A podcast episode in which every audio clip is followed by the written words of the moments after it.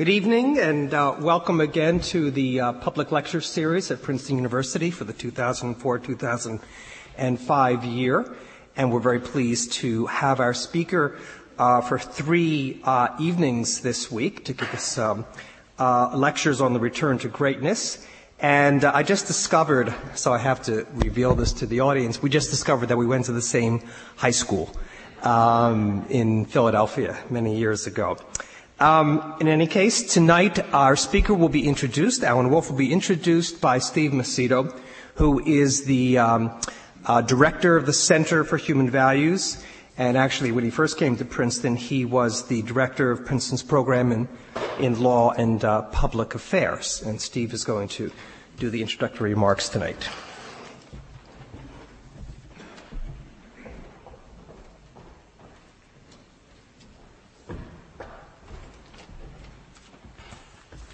Well, thank you, Lee. Uh, our speaker is one of America's best known public intellectuals, but he's also an eminent political scientist and sociologist whose work is influential in the academy as well as in public life. Uh, Alan Wolfe's voluminous writings are characterized by great clarity and relevance. They have important things to say about the most fundamental questions in public life. While he's a progressive in his politics, Alan has none of the intellectual's dismissiveness with respect to the moral views of ordinary people. To the contrary, in many of his recent writings, he takes seriously and regards with great sympathy the moral and religious views and struggles of ordinary Americans, which he saves from the caricatures of both left and right and presents with great subtlety and, and illumination. In One Nation After All in 1998, Wolfe argued that talk of a culture war was greatly exaggerated and, and, largely the work of intellectuals. Most Americans, he argued, are not deeply divided over moral issues. Someone may be re examining that question in light of the recent election. In Moral Freedom, The Search for Virtue in a World of Choice, 2001, he focuses on traditional virtues of loyalty, honesty, self-restraint, and forgiveness, and argues that these virtues are alive and well in America even though they no longer resembles the ideals espoused by previous generations. Americans of all stripes, he argues, from the most radical to the most traditional, want to lead a good life, but they're determined to decide for, for themselves what a good life means.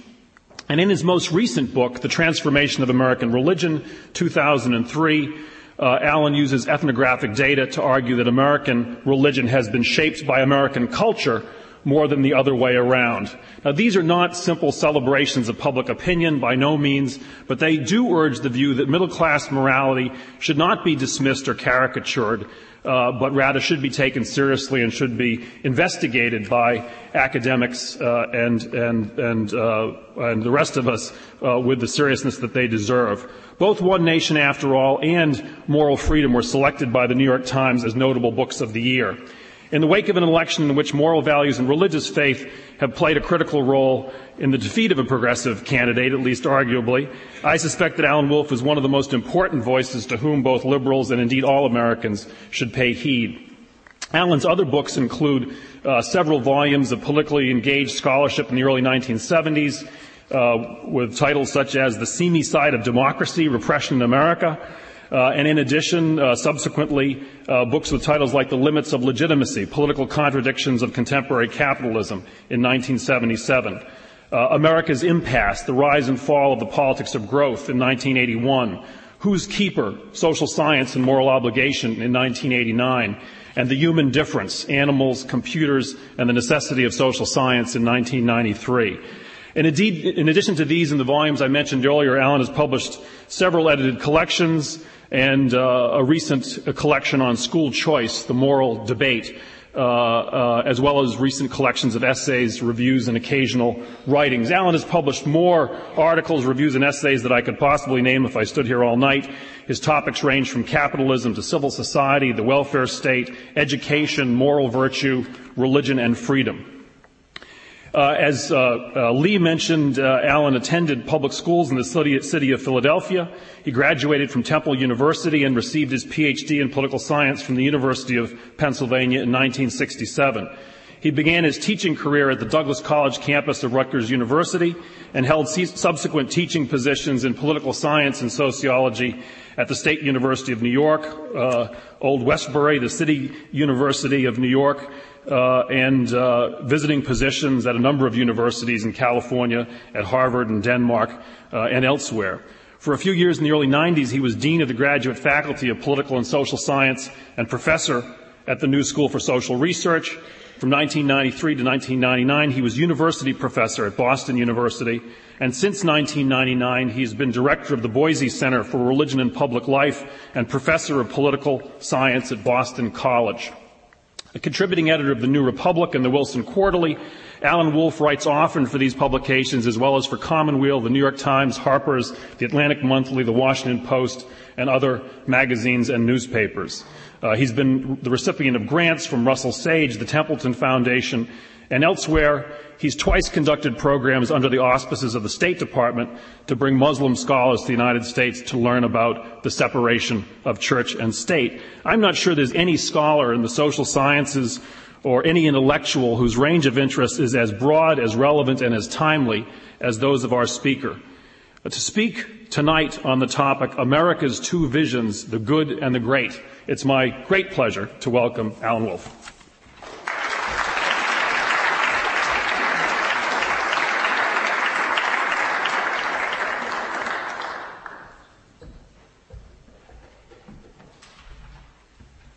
Well, thank you both for the introduction to the introduction and the introduction. Uh, this is a, a, just a tremendous uh, honor for me to be invited to deliver these lectures, uh, and I want to thank uh, Fred Appel from Princeton University Press for initiating the whole process, um, and uh, uh, all of my hosts here at the university. Um, yes, it's true. I'm from Philadelphia, and the very first time I ever left the city of Philadelphia was to go to Princeton, New Jersey, uh, when I was a high school student. Um, and uh, uh, that was the first time in my life I met an anti-Semite. Uh, I distinctly recall. Um, I probably never met anybody who wasn't Jewish in my life until that point, and then to suddenly turn around and find myself probably within 50 feet of here, and someone just like a character out of Brideshead Revisited, just sitting there and spouting off, uh, uh, put me um, um, perhaps in the mood for that since uh, I was reading the new Philip Roth novel on the train uh, coming here, and uh, maybe that's on my mind. But it's a, this time it's a much better uh, chance to come back to Princeton. So, thank you. Um, I, uh, th- th- these thoughts are, are uh, really indebted to some conservative writers, actually, and I want to acknowledge my debt to them, to William Kristol and David Brooks uh, in particular. There are a few others as well, but I'll, I'll mention them. Uh, these are people who a few years ago began to talk about the idea of a, national greatness. Um, and they introduced this word greatness really back into our contemporary political uh, vocabulary uh, Kristol and Brooks and others uh, started this conversation when their favorite candidate for president was Senator John McCain of Arizona. And McCain for them embodied a kind of old-fashioned ideal about America um, that seemed to link up in their minds with people like Theodore Roosevelt um, and uh, uh, offered, for at least these writers, the sense that uh, perhaps America could be great once again.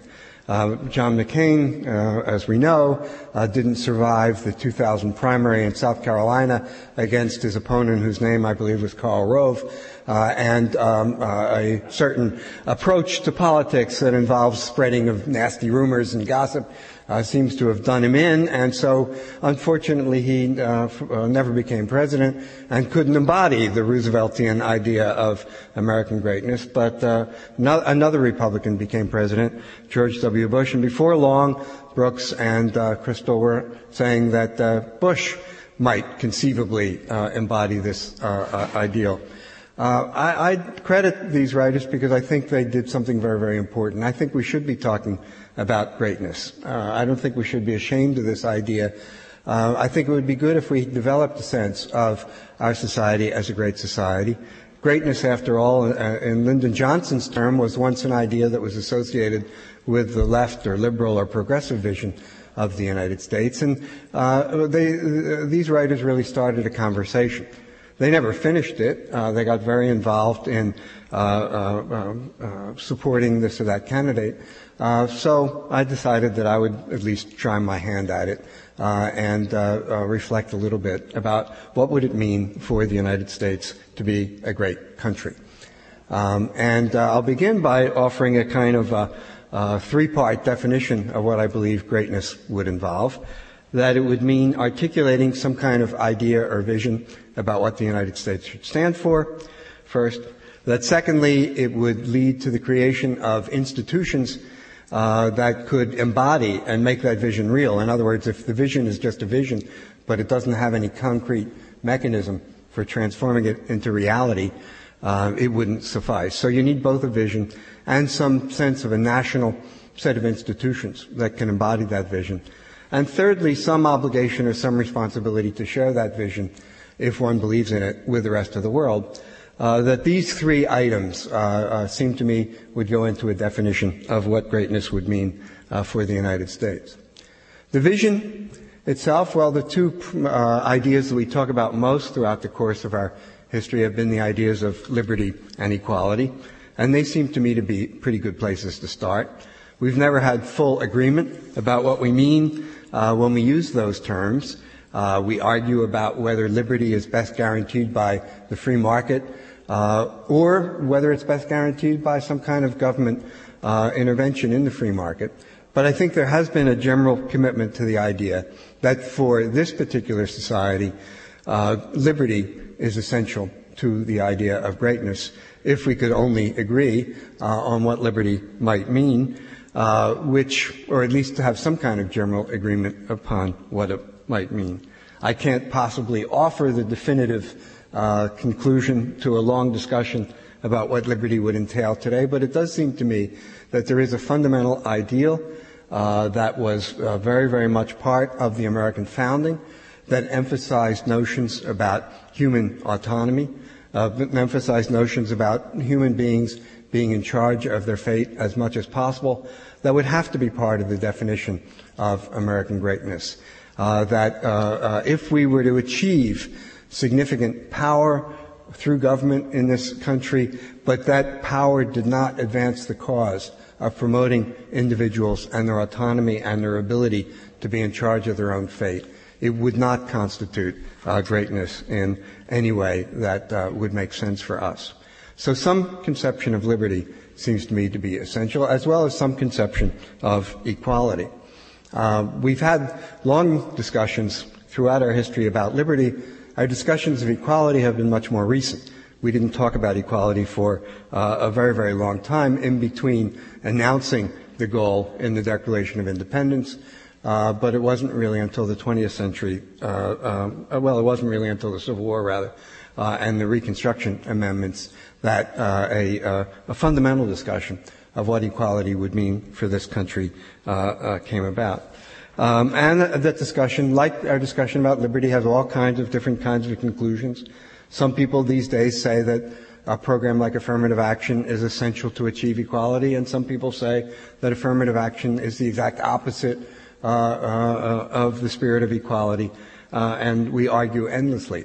But it does seem to me that if we look over the course of our history, there has been gradual movements in the direction of equality from the 18th century until the 21st. Uh, that is reflected in the gradual spread of universal suffrage, uh, reflected in the uh, uh transformation of a society that once, at least part of our society, once enslaved people, uh, to freeing them, to granting them the franchise, to passing legislation such as the Voting Rights Act of 1965 to make that franchise more than just formal, but to actually operationalize it.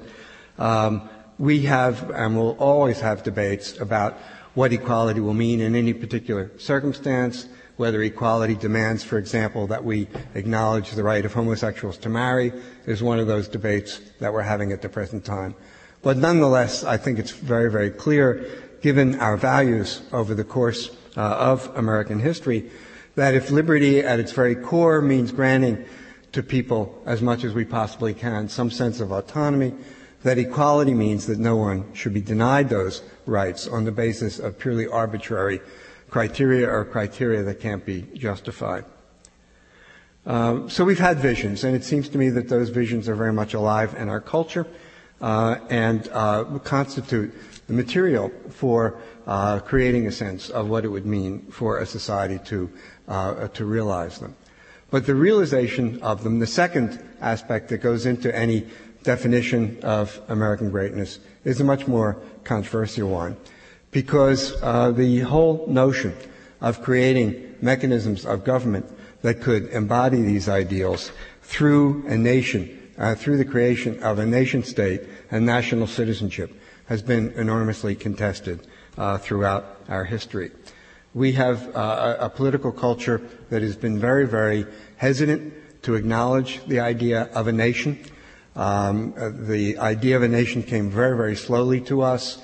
Our founders, Jefferson and Madison, uh, in particular, were very ambivalent uh, about the idea of a nation and national citizenship. Perhaps the most nationalist of all of our founders was John Marshall, uh, who, in his uh, various uh, Supreme Court decisions, would say things like this. Uh, this is from Cohens versus Virginia in 1821. Marshall said, We are one people whose national existence is defined by a constitution that is framed for ages to come. Um, and that idea, um, uh, uh, which he uh, did so much to embody in his various writings, um, was contested from the moment he said it, and of course would be contested uh, uh, uh, throughout the history of the 19th century, um, leading Marshall himself, before he died, to be very, very dubious about the idea of a single nation uh, being created uh, in, in, the United States.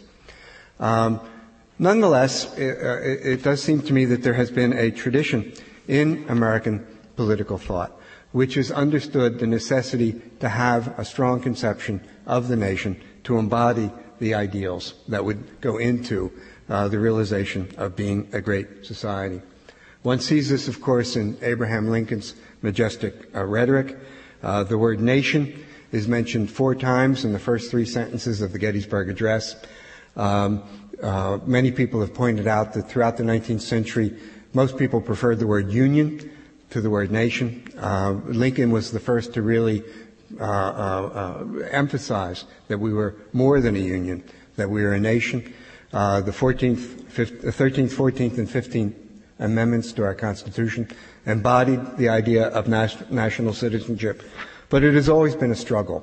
There has always been voices to say uh, that uh, we are something other than a nation, a collection of states, perhaps a collection of individuals. Uh, this is no nation. For example, uh, Senator James B. Beck of Kentucky said in 1875, which was the year in which uh, Congress passed, uh, up until that point, its most extensive Civil Rights Act, a Civil Rights Act that would be declared unconstitutional uh, by the United States Supreme Court. And in the decision in which the United States Supreme Court declared the 1875 Civil Rights Act unconstitutional, the word nation was mentioned only once, uh, and that was in reference to France. Uh, so that if a nation is defined as a, uh, a society in which we strive for the idea of equal national citizenship for all those who compose it, this is an idea that came very, very late in our history. And when James Beck said in 1875 that we were no nation, he was probably correct. Uh, we did not really become a nation uh, uh, in even the most basic sense. Um, I think, until the Voting Rights Act of 1965, uh, which uh, finally made it possible to say that there, we had uh, the, that everybody who was eligible to vote had the right to vote and could therefore be a citizen uh, of, of the nation. If uh, the idea of, a, of, a, of, an American nation has always been contested throughout our history, so has the idea that this nation should stand for something in the world and that its ideals should be uh, something that uh, ought to be shared with the world and, on occasion, shared to the world with more than just persuasion, uh, uh, but with military force. Um, the uh, notion of embodying the nation as a force in the world has also been highly contested uh, throughout our history. Um, various uh, people, like Theodore Roosevelt, uh, would embody the spirit of nationalism in that sense. but every time we had a kind of burst of national energy in the international sphere, we would seem to retreat back into something else. Um, in his uh, really, really fascinating book, uh, um, Walter Russell Mead, uh, who writes about different trends in uh, American foreign policy, identifies uh, a Jeffersonian strain, a Jacksonian strain, a Wilsonian strain, and a Hamiltonian strain in, in American foreign policy. And of all of them, only the Hamiltonian one uh, has been uh, uh, uh, one that's willing to take on American burdens throughout the world. the political scientist Samuel Huntington talks about the neo-Hamiltonians at the latter part of the 19th century, men like Alfred Thayer Mahan, Elihu Root, and John Hay, uh, who embody this sense of, of representing um, uh, a, a, sense of American greatness to the world. Uh, they were pro-imperialist um, um, called themselves imperialist. Uh, Alfred Thayer Mahan said, I am frankly an imperialist in the sense that I believe that no nation, certainly no great nation, should henceforth maintain the policy of isolation which fitted our early history, above all should not, on that outlived plea, refuse to intervene in events uh, obviously thrust upon its conscience. Uh, in identifying these ideas of uh, a strong nation, and a nation with a strong sense of responsibility to the world. Uh, I am not uh, necessarily endorsing them all.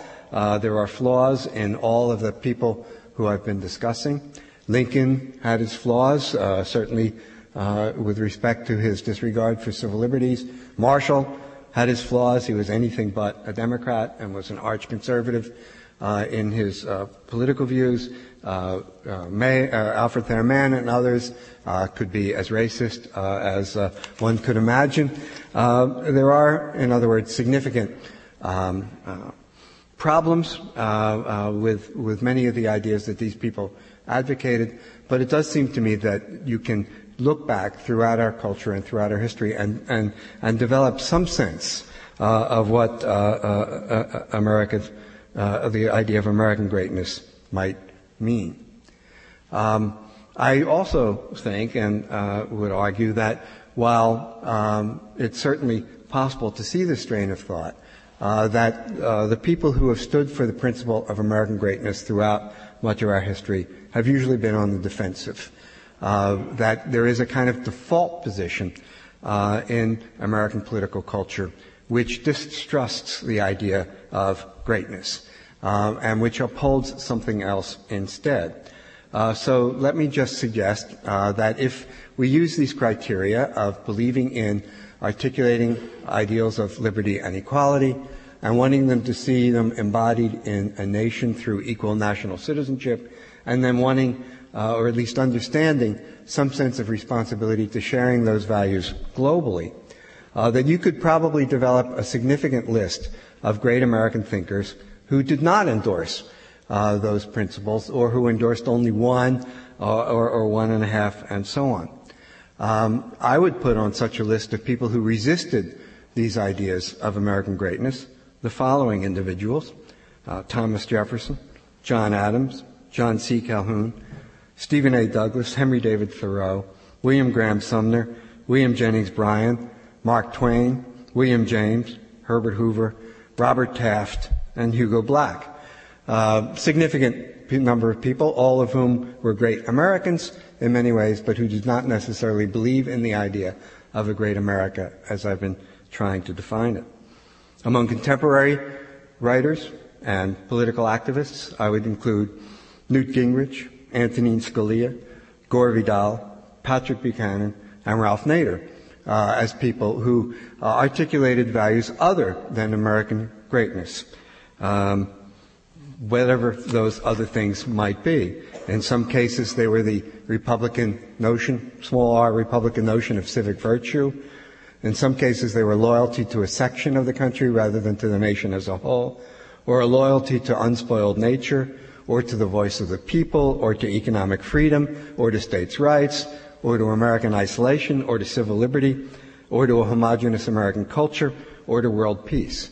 Uh, all of them perfectly admirable things, but something other than greatness as the first priority. On a list of those who I do think made greatness the first priority For America, I would include Alexander Hamilton, John Marshall, Daniel Webster, John Quincy Adams, Abraham Lincoln, Charles Sumner, Walt Whitman, Frederick Douglass, Herbert Croly, Jane Addams, Albert Beveridge, John Marshall Harlan, the two Roosevelts, Walter Reuther, Earl Warren, Lyndon Johnson, and Henry Scoop Jackson. Uh, people who I think did commit themselves to the principles, uh, uh, or at least the definition uh, that I'm offering here. Or if we were to talk about contemporary Americans, I would include on such a list Arthur Schlesinger Jr., John McCain, Wesley Clark, Joseph Biden, Michael Ignatieff, Michael Walzer, and Diane Ravitch. Uh, as examples of people who embody these ideas. Now, for, I, I, provide these lists because I'm trying to make a point, and that point is that this distinction uh, that I'm trying to draw here is one that has very little to do with the usual labels of conservative and liberal. There are conservatives and liberals on both sides uh, of the divide here.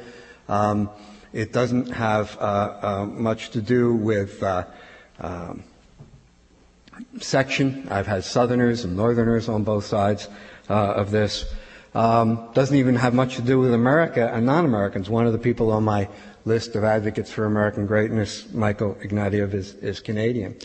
Uh, but I do think that uh, uh, uh what we what we do by trying to do this is to get at a distinction that I characterize uh, in uh, uh, this talk as those who advocate a good America versus those who advocate for a great America. And I see this as a kind of almost fundamental fault line running throughout American political culture. Um, the good people, the people who think that America should be good rather than great, uh, tend to be typically united in a conviction that too strong a government too ambitious a domestic agenda or too overreaching a foreign policy will corrupt values that America has always held dear and that have made America exceptional. For believers in American goodness, power is not an end in itself, but a means to accomplish an ideal. As a means, moreover, political power is nearly always second best, to be used only when people fail to achieve the good by their own efforts. Given a choice between being good and being great, America, from their perspective, is better off striving for the good. The enemy of the good is not some external force against which it is necessary to mobilize our strength, but temptations within ourselves, temptations within both individuals and the body politic, such as the all too human tendency to accommodate to the world as it actually is. To commit to goodness is to strive for perfection, and to accept the inevitable disappointment when it cannot be realized. Success, goodness, is therefore measured not by quantifiable things such as military power, gross national product, or indicators of equality, but by the intensity and the purity of the efforts designed to achieve them. To be good, America and Americans must strive to be virtuous. They must cleanse themselves of sin before going out into the world to spread the word, the good news, as evangelicals would put it, of their message. Believers in a good America typically feel that they're on the wrong side of history, but it is precisely their alienation from the way things are going that gives them clarity to their purpose and determination to their convictions. They need not necessarily be religious. Some of them are in fact atheists, but they share sincerity and authenticity as qualities for which people and nations ought to stand. Now, it's not that people who believe in a great America prefer to be bad than to be good, but they do assign a lower priority to goodness, just as advocates of a good America assign a lower priority to greatness. The Great America Camp or school believes that no idea, however noble in theory, means much unless sufficient political power is accumulated to realize it in practice, even if the process of making it happen results in compromises that leave the ideal less than complete. Yes, power corrupts, greatness advocates say, but impotence cripples. Impatient, results oriented, practical sometimes to the point of cold bloodedness, advocates of American greatness bend principle and sometimes law and custom to achieve their goals, anticipating the relative lack of attention they pay to means will be forgotten when the benefits of their victories are recognized. Corruption is the enemy of goodness, but complacency is the enemy of greatness. Maturity, not perfection, is the achievement advocates for greatness seek. The United States, in their view, must overcome its sense of itself as a special or exceptional place in order to join the real world of nations responding to pressures from within and without. While always threatened from other nation states that aspire to greatness in their own way, the biggest stumbling block to greatness, according to its advocates, lies in the American passion for goodness. Now, what I want to do uh, is contrast these two schools along a number of dimensions, but it, uh, it's not dimensions that involve how they think about the specific political issues of the day.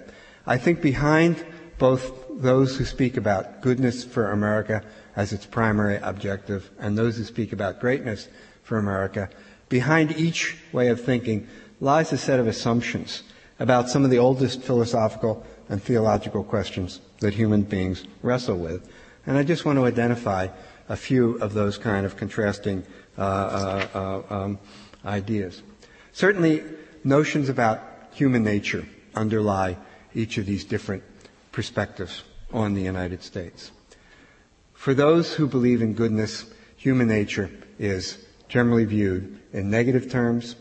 Uh, human beings are seen as corrupted and corruptible. Um, suspicion of humans and what they are up to runs like a leitmotif throughout the school of American goodness. Wariness, uh, always on guard.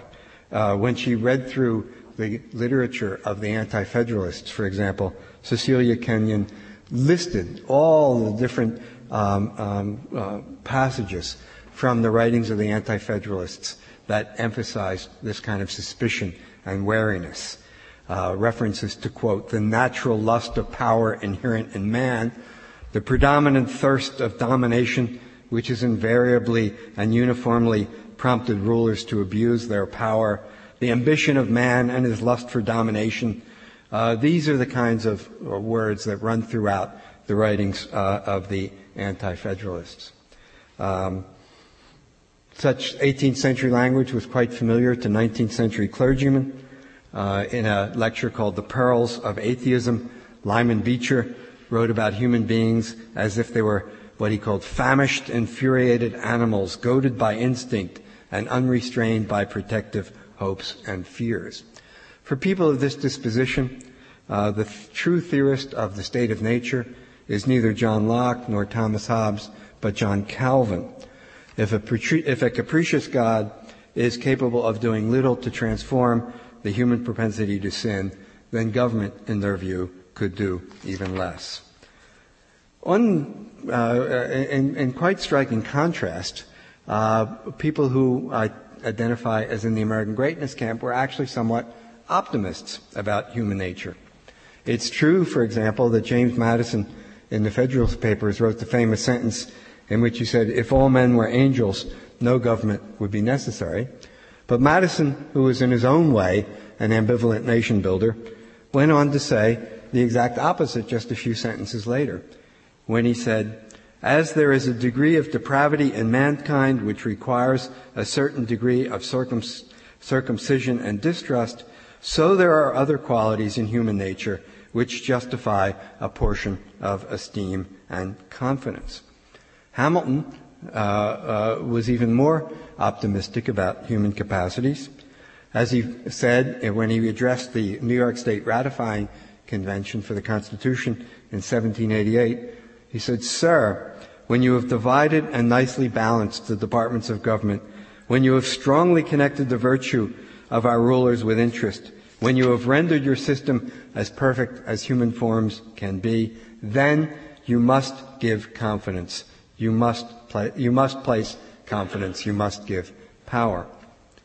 I think probably the most optimistic reading of human nature associated with almost any American thinker was the one that could be found in Herbert Croly's famous book, The Promise of American Life, which was written very much in the Hamiltonian Rooseveltian tradition. Um, the word promise itself certainly stood out. Uh, in the book, Herbert Croly wrote of Jefferson that Jefferson believed theoretically in human goodness, but in actual practice his faith in human nature was exceedingly restricted. Uh, Croly wanted to think of us as human beings as capable of great things, and therefore uh, this notion of a crabbed and restricted view of human nature simply wouldn't work for him. Um, it's an interesting distinction, I think, that runs throughout um, uh, American political culture, in which you really do see a divide uh, between two different ways of thinking about human beings and, and what they're capable of. There's a second um, uh, notion, I think, that distinguishes the goodness school from the greatness school in American life, and that's how each of these uh, uh, two uh, uh, traditions thinks about rules and laws and, and, and systems um, in, uh, I think, very, very different fashion. For if human beings are inherently corrupt and sinful, and if the institutions they create are sufficiently imperfect that they warrant constant suspicion, then at the very least society requires some other mechanism for ensuring the maintenance of order. Therefore, those who take a darker view of human nature often find reassurance in systems, whether they're embodied in systematic theology, constitutional texts literally applied, economic theory, or a complex utilitarian calculus through which Instincts can be tamed and disobedience punished and goodness rewarded. Certainly America's greatest synthesizer, most systematic thinker was John C. Calhoun, who invented an entire political theory and constitutional order designed to ensure that the national government would never develop sufficient authority to impose its will on the states. Far more than the Constitution itself, Calhoun's idea of concurrent majorities represented an effort to tame the passions through procedures, as if legal abstractions could be put in the place of real people. Say what you will about Calhoun's apologetics for slavery, he was at heart a man who stood on principle. As he wrote in a letter to Bolling Hall, his friend in 1831, he said, I would do anything for the Union except to surrender my principles. Later defenders of Calhoun's beloved South would share this intellectual sensibility. Uh, whatever Andrew Johnson's strengths and weaknesses, his biographer Eric McKitrick has written, he was no experimenter. In words that could apply exactly to Calhoun, McKitrick points out that, quote, the texture of Andrew Johnson's mind was essentially abstract. Concrete problems never had the power to engage his interests that principles had. Concrete problems never had the power to engage his interest that principles had. The principles of equal rights, local self-rule, states' rights, and strict constitutionalism had served him well through all the vicissitudes and had taken on mystic powers with the passage of the years. I think it's a quote that gives a, a good picture of what I'm trying to get at by this idea of uh, adherence to systems and to systematic thinking. Consistently enough, I believe, 20th century defenders of states' rights such as those associated with organizations like the Federalist Society, manifest much the same uh, preference for strict fixed principles um, uh, and the application of strict fixed principles, even those formulated many, many years ago uh, to uh, the present time. Running throughout the minds of this way of thinking is the conviction that bad people, people who are power hungry, ambitious, worldly, and corrupt, threaten the existence of a good society. And since the objective is to create a good society, the only way to do so is to prevent bad people from corrupting their society by establishing fixed and timeless rules through which or over which no human beings uh, can tamper. Now, an interesting contrast to this notion of systems and systematic theory is that the people who have advocated American greatness throughout our history have insisted that experience in real life counts for much more than adherence to fixed principle. We do not need to fear opening ourselves up to experience, Alexander Hamilton believed, precisely because we need not fear human nature. As he wrote in Federalist Paper number 76, He said the supposition of universal venality in human nature is little less an error in political reasoning than the supposition of universal rectitude. The institution of delegated power implies that there is a portion of virtue and honor among mankind which may be a reasonable foundation of confidence, and experience justifies the theory. Hamilton would not have been familiar with a 20th century sociological term called the self-fulfilling prophecy, but this is essentially what he had in mind. That if you allow human beings to experience the world, then experience itself will be a guide for further experience of the world. The same uh, uh, attempt to allow one's openness to experience as opposed to adhering to systematic rules and laws certainly can help us characterize Abraham Lincoln, who, in a sense, had experience forced upon him. Lincoln, of course, was reverent toward the Constitution and the principles it established, but he was not above bending the meaning of the Constitution as a way to save the nation. Indeed, some scholars, such as the legal scholar George Fletcher, claim that Lincoln essentially invented a second, or as Fletcher calls it, a secret constitution that made national unity and not a set of flawed agreements hammered out in a previous century, the basis of American law. And that may be an extreme interpretation of what happened to the United States during the Civil War, but I think there's no doubt that Lincoln was quite aware of uh, Calhoun's preference for systematic theory, adherence to principle, and rejected it on the grounds that adherence to fixed principle in a Calhounian sense would have made it impossible for Lincoln to save the country. Uh, and in that sense, I think George Fletcher is correct that under Lincoln's leadership, as Fletcher writes, we abandoned the language of the late 18th century, the language of the documents drafted in Philadelphia in 1776 and 1787, and began to think of ourselves as a nation with a distinct historical personality. Experimentation, as opposed to adherence to systematic following of rules, would certainly characterize the work of one of the great theorists in the American greatness tradition, Oliver Wendell Holmes, uh, who, of course, is famous uh, for his opening sentence to his book, The Common Law, when he said, The life of the law has not been logic, it has been experience. Uh, we know from this wonderful book by Louis Menand, The Metaphysical Club, uh, of Holmes's relationship with the pragmatic philosophers of his day, and the whole tradition of American pragmatism and of uh, Oliver Wendell Holmes's legal realism was one that distrusted absolutes, distrusted principles, um, uh, distrusted systematic theory in favor of uh, a John Dewey-like emphasis upon uh, experience, learning from experience, and so on. And so it's no surprise, I think, to find that philosophers, uh, that, that uh, uh, jurists influenced by this philosophical tradition would be on crucial places on the United States Supreme Court when it became necessary, once again, to repudiate fixed principles, fixed and systematic theory in favor of that form of experimentation known as the New Deal, uh, which was uh, developed in response to the great economic emergency uh, that we faced uh, at, at that time. Again, then, like attitudes toward human nature, running throughout these different schools of thought is a very, very different idea about how human behavior should be guided.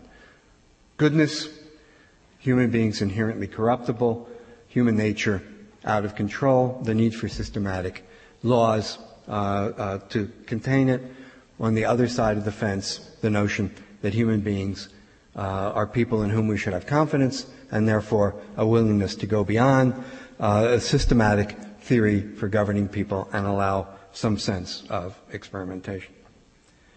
I have another distinction I think that runs throughout the goodness and the greatness camp, and it has to do with, I hesitate to use this term, but I really can't think of any other, a, a kind of artistic sensibility associated with each of them. Advocates of American goodness I've painted as hard bitten and suspicious and abstract, so it's difficult to think of them as romantics. But in the atmosphere of the 19th century, their outlook on the world had a great deal in common with the Romantic movements in literature and music and art.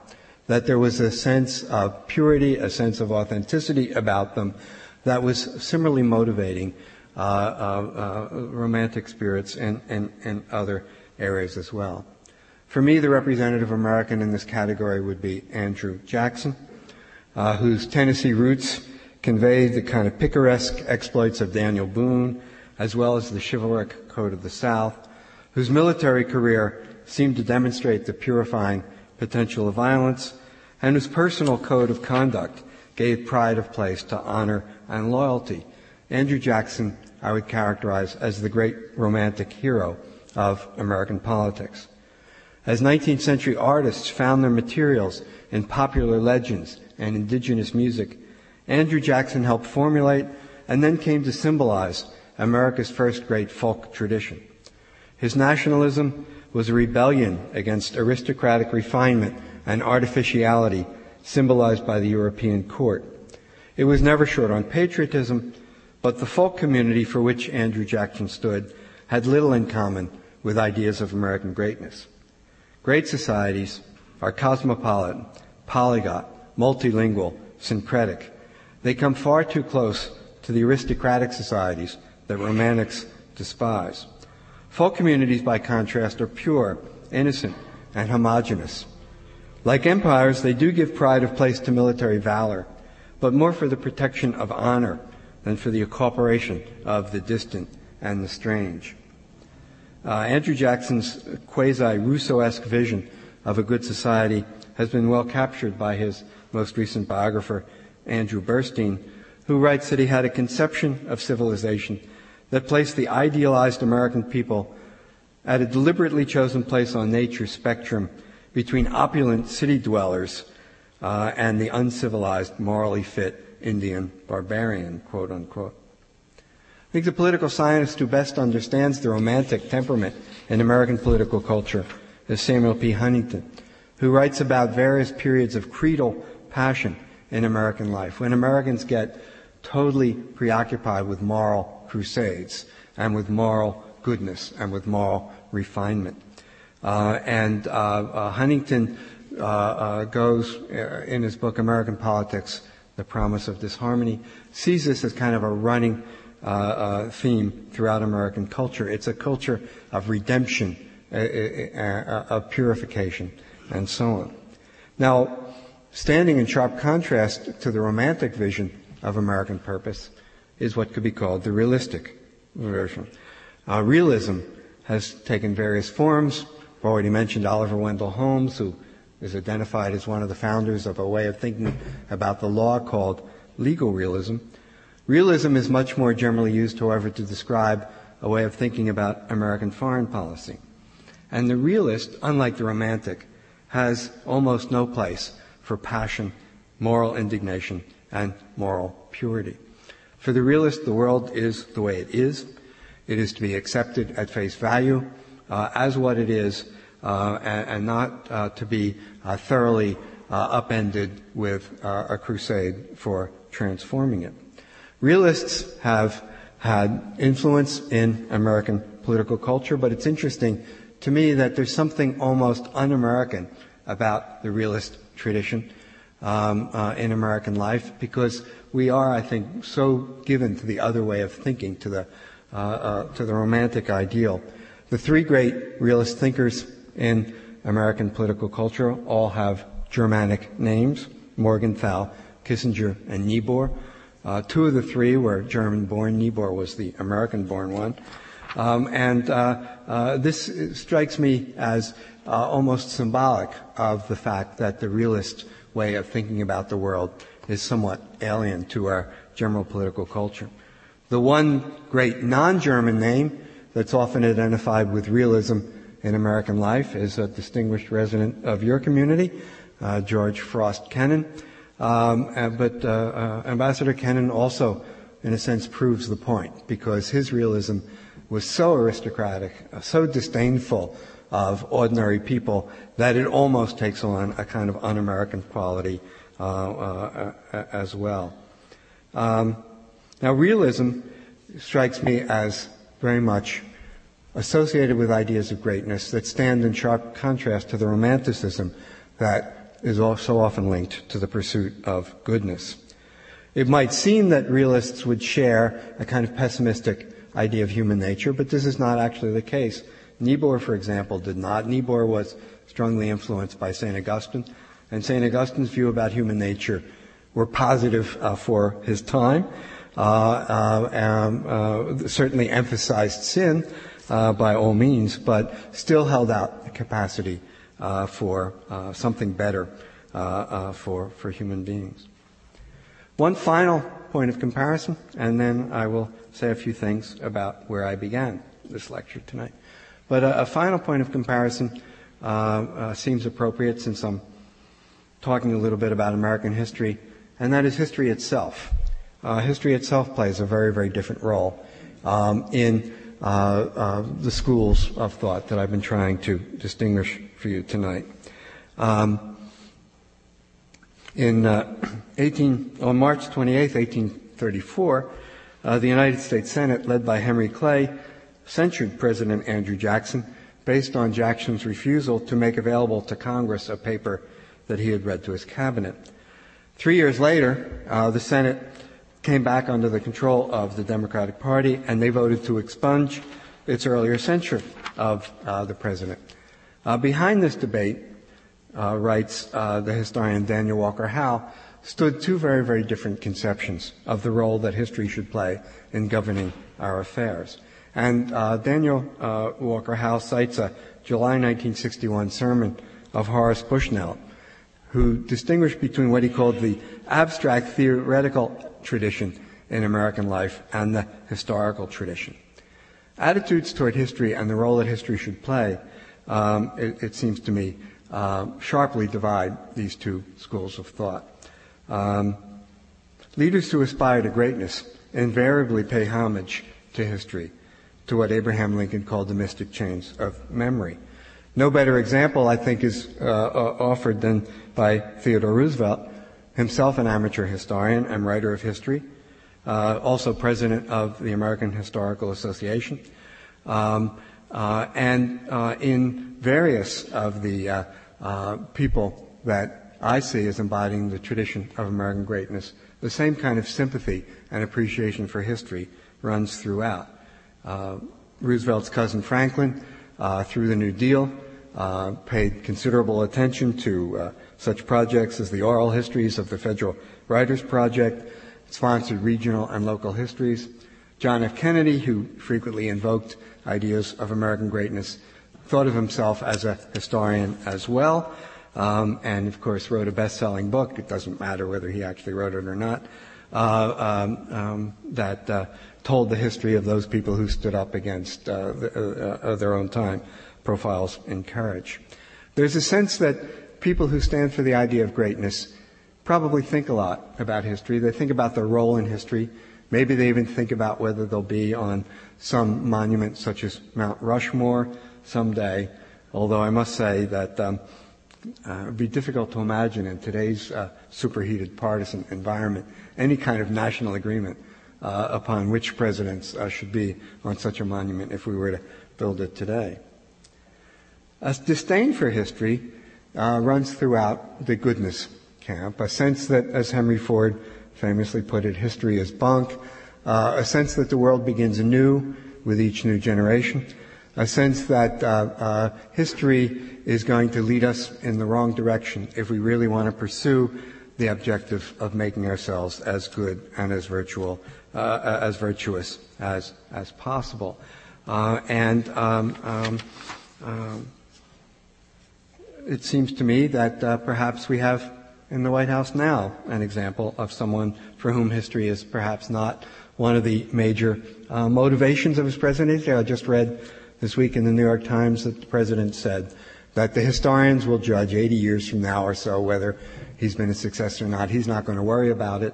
Um, it was widely reported in his first term that uh, um, he didn't uh, himself read newspapers very much, so it's hard to imagine him having the kind of passionate engagement with the history of his own country that some of our other uh, political leaders have had. And so perhaps we have an example right now uh, in the United States of a of a leader for whom uh, history is not sim- is just is just not compelling. It's just not something uh, um, uh, that's uh, at the forefront of his mind when he makes the uh, uh, decisions that he makes.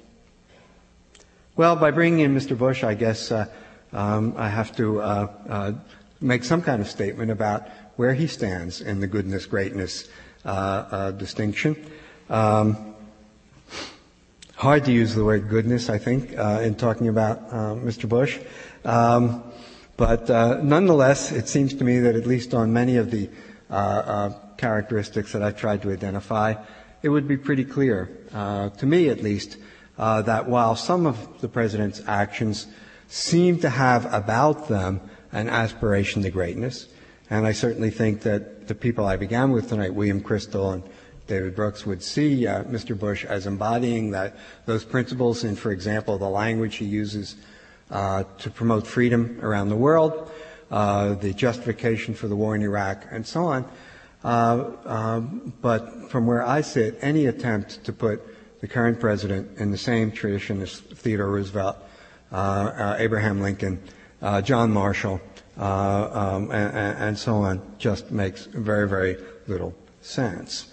Um, suspicion of human nature uh, certainly seems to be a prominent feature uh, of the uh, current administration. I would not exactly call them optimists uh, about uh, um, human capacity, certainly not the vice president, uh, who probably has one of the darkest visions about human beings of any leader in the entire history of the United States, and for whom uh, uh, um, uh, the world seems to be populated by sinister forces at every level. Um, and if there's a kind of sense of confidence and sense of capacity there, a Hamiltonian sense, I, I haven't really seen it emerge.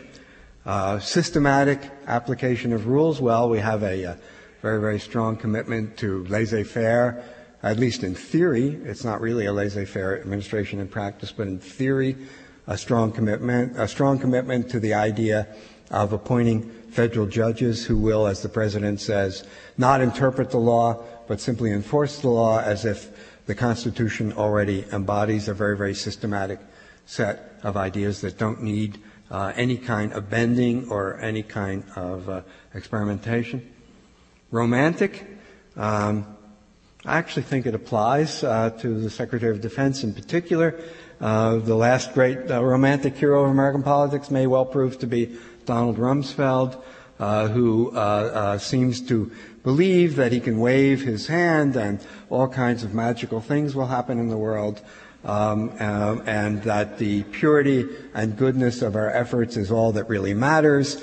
Um, it's certainly, well, maybe romantic is a stretch, but I would be hard pressed to call this an administration given over to realism in its conduct of foreign policy.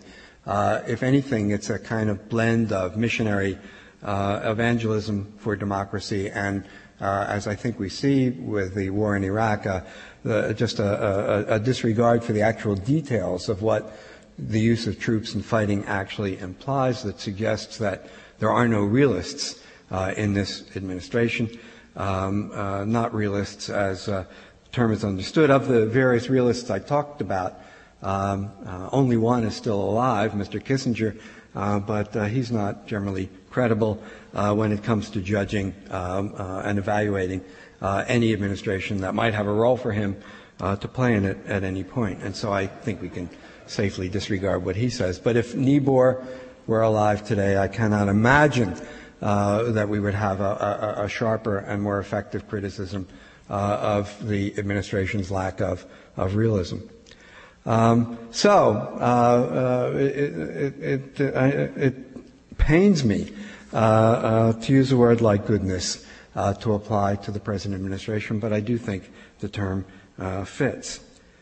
Um, something I don't really understand, I have to say, as I look back over the kinds of um, ideas that I've been trying to share with you uh, this evening, it strikes me that so many of the uh, people that I've been talking about, uh, people like Abraham Lincoln and Franklin Delano Roosevelt, were not, I, I think they believed in ideas of American greatness, but they were themselves not great leaders until opportunities presented themselves for leadership. Uh, Lincoln was viewed as a backwater politician of limited abilities who never had anything like a majority vote in the election that brought him to the presidency, and Franklin Delano Roosevelt uh, was generally thought of as something of a playboy and not a very, very serious person at all. But crises, the Civil War, the Great Depression, brought out the best in these people and enabled them uh, to move substantially in the direction of putting into effect the notion of American greatness.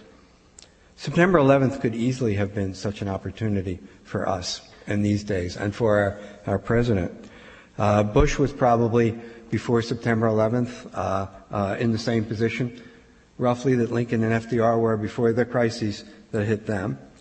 Uh, our politics before September 11th were pretty much deadlocked as they seem to be now. Uh, the 2000 election, of course, had taken place and it left the country in pretty bad shape.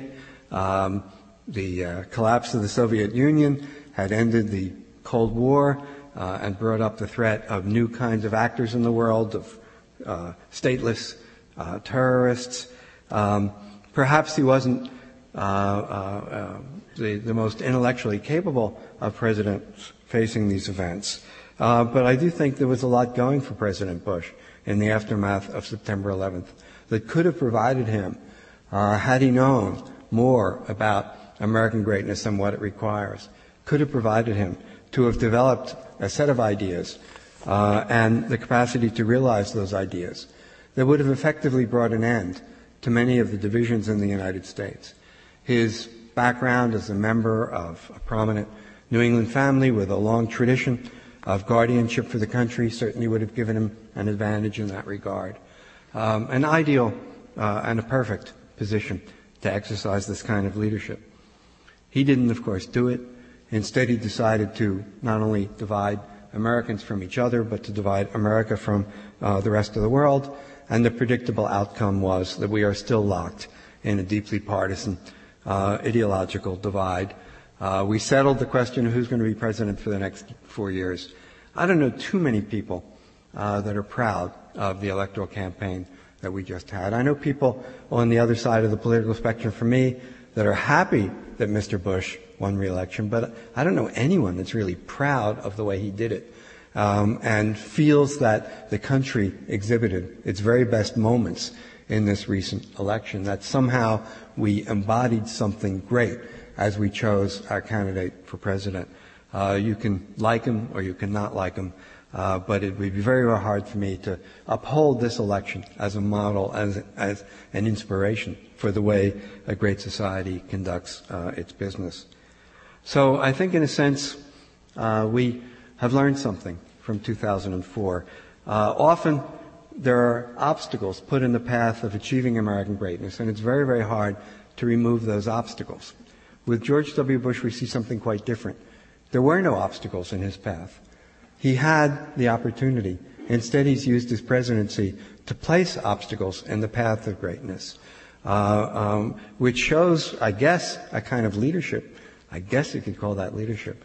But it strikes me that it's a leadership of which John Marshall, Abraham Lincoln, and Teddy Roosevelt would not be particularly proud. Thank you.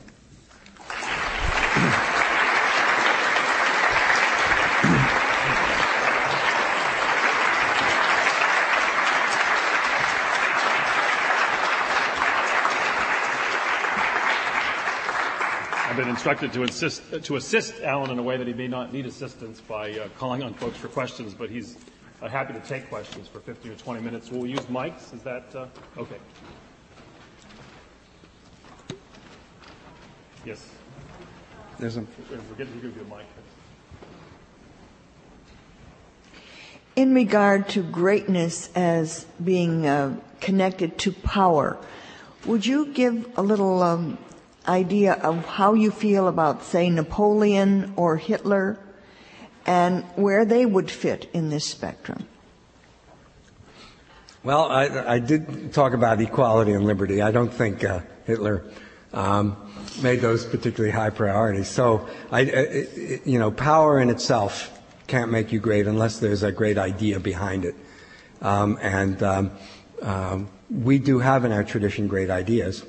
Um, those are absolutely essential. I mean, if if if, um, if, if for example, I talked a lot about realists. If you're just a realist, but there's no idea behind the realism that you're trying to embody, it will become a kind of pure power politics and won't, I think, embody some, it'll just be chessboard. Uh, uh, just be moves on a chessboard. There has to be some great idea there.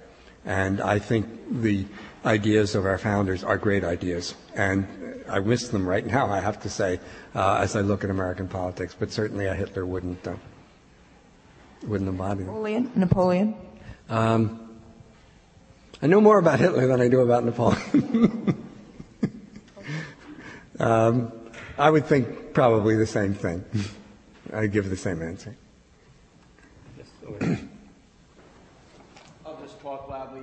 Two other names, uh, Ronald Reagan and uh, Winston Churchill.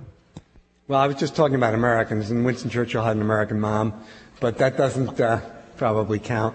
Um, well, Churchill, though, you know, I think Churchill's kind of everybody's model um, when they talk about this kind of thing, uh, uh, just because, uh, like I was saying at the end, he had his uh, um, uh, the opportunity, and he just rose to the opportunity. Uh, like Lincoln, his his rhetoric is just absolutely magnificent.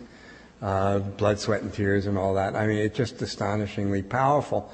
Um, and there are, I mean, there are those kinds of skills that I think have to go into um, I, I, I, didn't want to talk that much about specific techniques like rhetoric because there are techniques and there has to be something behind it, but it, it probably is essential. He also had a, um, he represented to some degree, I mean, he changed his position so many times throughout the course of his life, but usually running throughout Churchill's career is a kind of one Britain idea that uh, the, the aristocracy often embodied, and I think that's essential too, uh, as well. Reagan is, uh, I do not, um, I, I, do not think of Reagan as either a great president or as an embodiment of great America. I'm just a real dissenter on Reagan. I, I, you know, there is this, especially after his death, this almost romanticization of Reagan, um, and all these people are telling us about his magnificent presidency and how he won the Cold War and so on. I, I, I haven't bought it. I, I, I think, you know, I've been uh, moved by, they published some of his letters, and I, I, I, think I've been probably unfair to him throughout the course of my life. I think he was probably a more thoughtful and intelligent man than I probably gave him credit for, and a lot of my friends probably gave him credit for. Uh, he also looks pretty good in comparison to the present guy. I never thought I'd ever say that, but, you know, I have a feeling someday that we're going to look back and say George W. Bush was one of the more moderate politicians that the Republican Party. I mean, look at the guy from Oklahoma, uh, uh, or the uh, yeah. What's the other state? Uh, we, oh, Kentucky. Look at the news. Well, he's not a news senator, uh, so you never know. But you know, I, I still um, um, have trouble uh, coming around to the idea that Reagan um, was someone with a uh, an actual concrete vision for what would what what would make America great. It just seems to me too much part of the he's too much the romantic uh, to to really be in this category. yes, over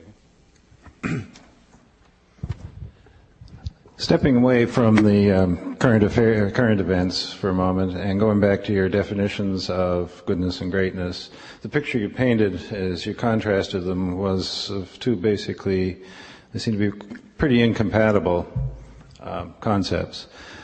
Um, to what extent do you think, in a civil society, uh, the two can be synthesized or coexist? I think that's a good question, and I, I do think um, there are um, examples that I've uh, uh, totally skipped over of people who embody them both simultaneously. Uh, the most prominent would probably be Woodrow Wilson, uh, who you, you, notice I never mentioned because he doesn't fit my categories. Uh, Woodrow Wilson, uh, religious Presbyterian, president of this place, um, and very much in the goodness sense, but also president during a war um, using the powers of the war very much in the greatness. Uh, so Wilson strikes me as someone who really um, uh, uh, tried to embody both. But then Wilson's tragedy may be that he was pulled apart by the competing tensions between them. Um, I talked about Niebuhr. Niebuhr also embodies both. Uh, Niebuhr was both a realist, but he also um, was enough of a Christian, uh, more than enough of a Christian, uh, to understand uh, that um, goodness has to be part of the world as well as greatness. And so I see Niebuhr as wrestling uh, with these things. Uh, others examples: Felix Frankfurter and Louis Brandeis, both progressives, but very afraid of big government.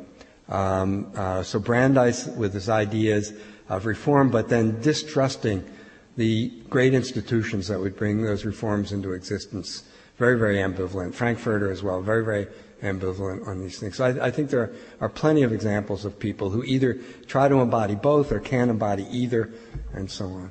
I just want to follow up. Um, it does seem to me that these two tendencies are, are going to be a little rough, that, uh, mm-hmm. that the national greatness camp might represent not a confidence in human nature, but worries about human nature, but a feeling that if you sort of liberate through national mm-hmm. institutions the desire for commercial gain, mm-hmm. uh, Hamiltonian story, that we can have a stable, very prosperous, powerful country, but one that, as said, builds on solid, low foundations of self-interest. So it's not exactly confidence yeah. in human virtue, but the orderliness mm-hmm. and uh, and power of, of sort of a commercial republic, which is not especially virtuous, but which is powerful.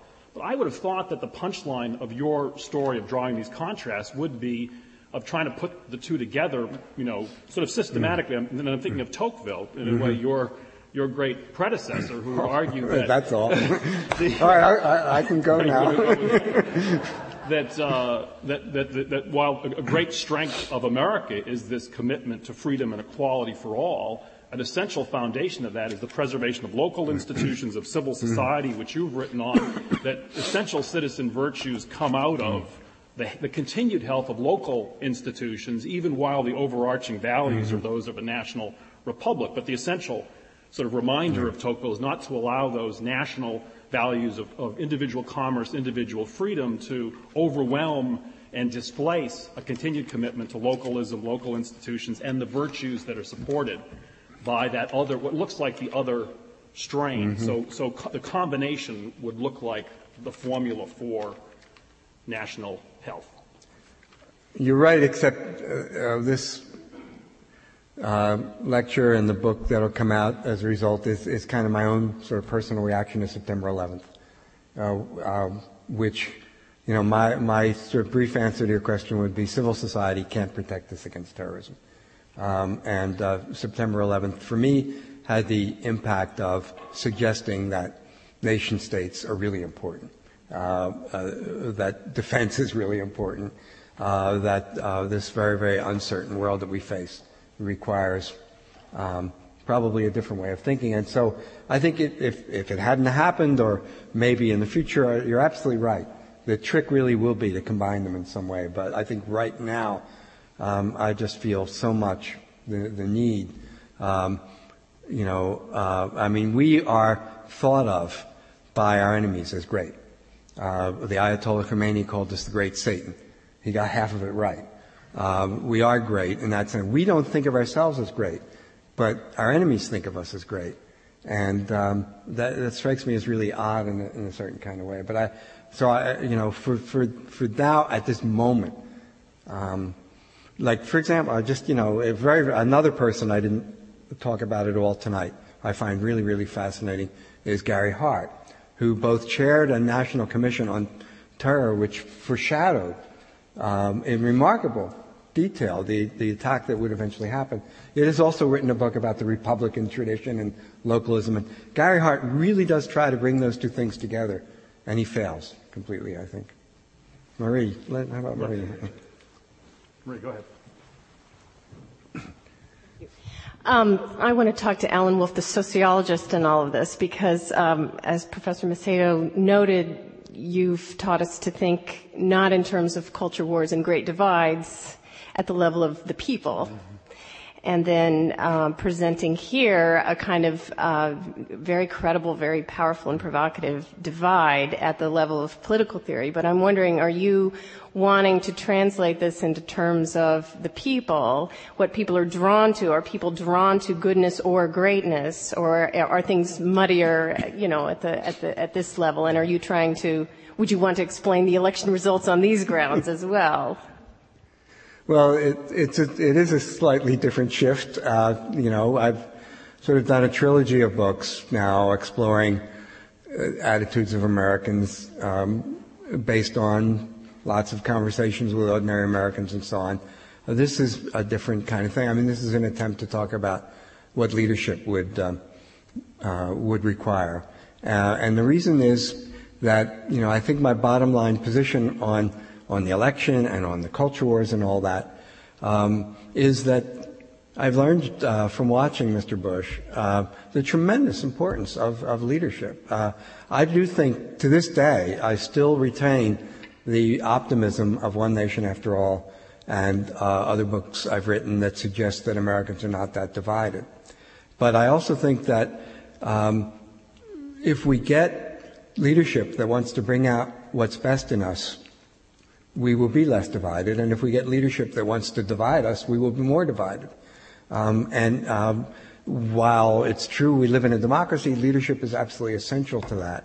Um, and so I think it's important to think about what would what would good leaders be like. I, think it's important not to be afraid of leadership, um, to avoid a certain kind of populism that just says, "Well, trust in the wisdom of the good folks out there." Uh, running throughout my talk, I think, is the idea that if, if things are left to themselves, people will choose goodness over greatness. It, it, fits sort of America's image of themselves as exceptional and innocent. It's cheaper. Uh, it doesn't require as active a government. It doesn't require that you disturb the good Tocquevillian features of your life. But if it can't protect you in the world, then maybe um, there has to be a resistance to that uh, default position for goodness, and that's where I see the uh, these ideas, if they have any value, as trying to urge a certain kind of leader to take some of these things seriously, like if a particular person had won the election, uh, but he didn't uh, win. And uh, does that answer your question? Yes. yes oh, okay. Yeah. Um, following along that line, don't you think that fear also contributes to how people select um, the political leaders for greatness or goodness? Yes. Um, go in, go on at length about that, uh, but you know, I certainly. Um, it's been uh, when you if you look back. I mean, um, sometimes you get. I mean, someone mentioned Reagan, who uh, held out images of hope in the city on a hill kind of thing, and uh, we've, we've had leaders who have appealed to people's sense of hope. Uh, but so much of our politics is driven by appeals to fear instead, and not just Mr. Bush, who I think certainly ran a campaign very much premised on the idea that fear has political benefits, uh, but others as well, Nixon, uh, so on. Um, fear really does work, um, and um, it has. I wish it didn't work so well. I uh, before the I'm spending I'm actually visiting the United States right now. I'm spending the elect, uh, the whole semester in Berlin this year, and we had a forum on uh, the election just before, and one of the people who spoke uh, was uh, probably America's leading expert on the effects of advertising. A very hard-nosed political scientist, you know, counts the numbers and does all these things. He's at the University of Wisconsin, and he was visiting Germany and this was before the election, and he said, negative advertising always works. There has never been exception. You think it's going to be different this time. It always works. And I got up and said, with all due respect to my colleague, I think this election is going to be different. People are not going to respond. Well, I was wrong. he was right. Negative advertising always works. Fear just seems to tap into something in American political culture that um, just, you know, it just always works. That's all I can say. You got somebody over here? Yeah. This gentleman. I guess what what was missing from your categorization was everyone seemed to be truly committed to liberty and equality mm-hmm. and to these moral ideals. Some wanted to embody them, some wanted to promote them by almost any means necessary, but everyone was committed to them, whether good or great. And I'm wondering, what about the bad people? Um, what about the Nixons and the Karl Roves and the even the H.L. Menckens, the sort of cynical mm-hmm. tradition in American politics and political thought. Um, aren't isn't there more in common between the good and the great in their commitments to moral ideals that separates them from the cynics and the manipulators uh, than there is that divides them? And the people you have trouble categorizing, some of them seem to be the great moral heroes, and some of them seem to be the great moral villains. Because once you have a strong enough commitment to an ideal, you'll want to embody it and promote it. And once you don't care about ideals at all, it would seem, mm-hmm. you know, you've gone well below good and great and you're bad and ugly. Mm-hmm.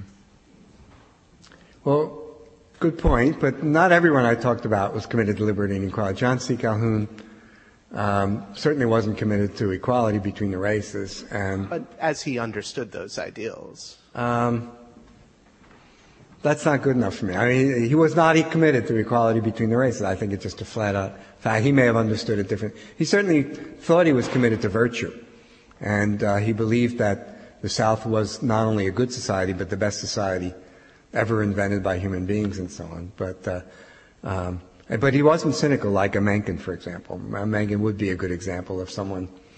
Um, uh, who, you know, I, I, would be the first to acknowledge doesn't fit into any of my category. He just, you know, would reject. Uh, uh, and then, of course, there are people that reject categories completely. Uh, but Jacques Derrida was an American, so I don't have to put him in here. Uh, but no, I think, you know, I think it's a good point. Um, Mencken really is an outlier, though, in a, in a certain. One more. Yeah, go ahead. Go ahead.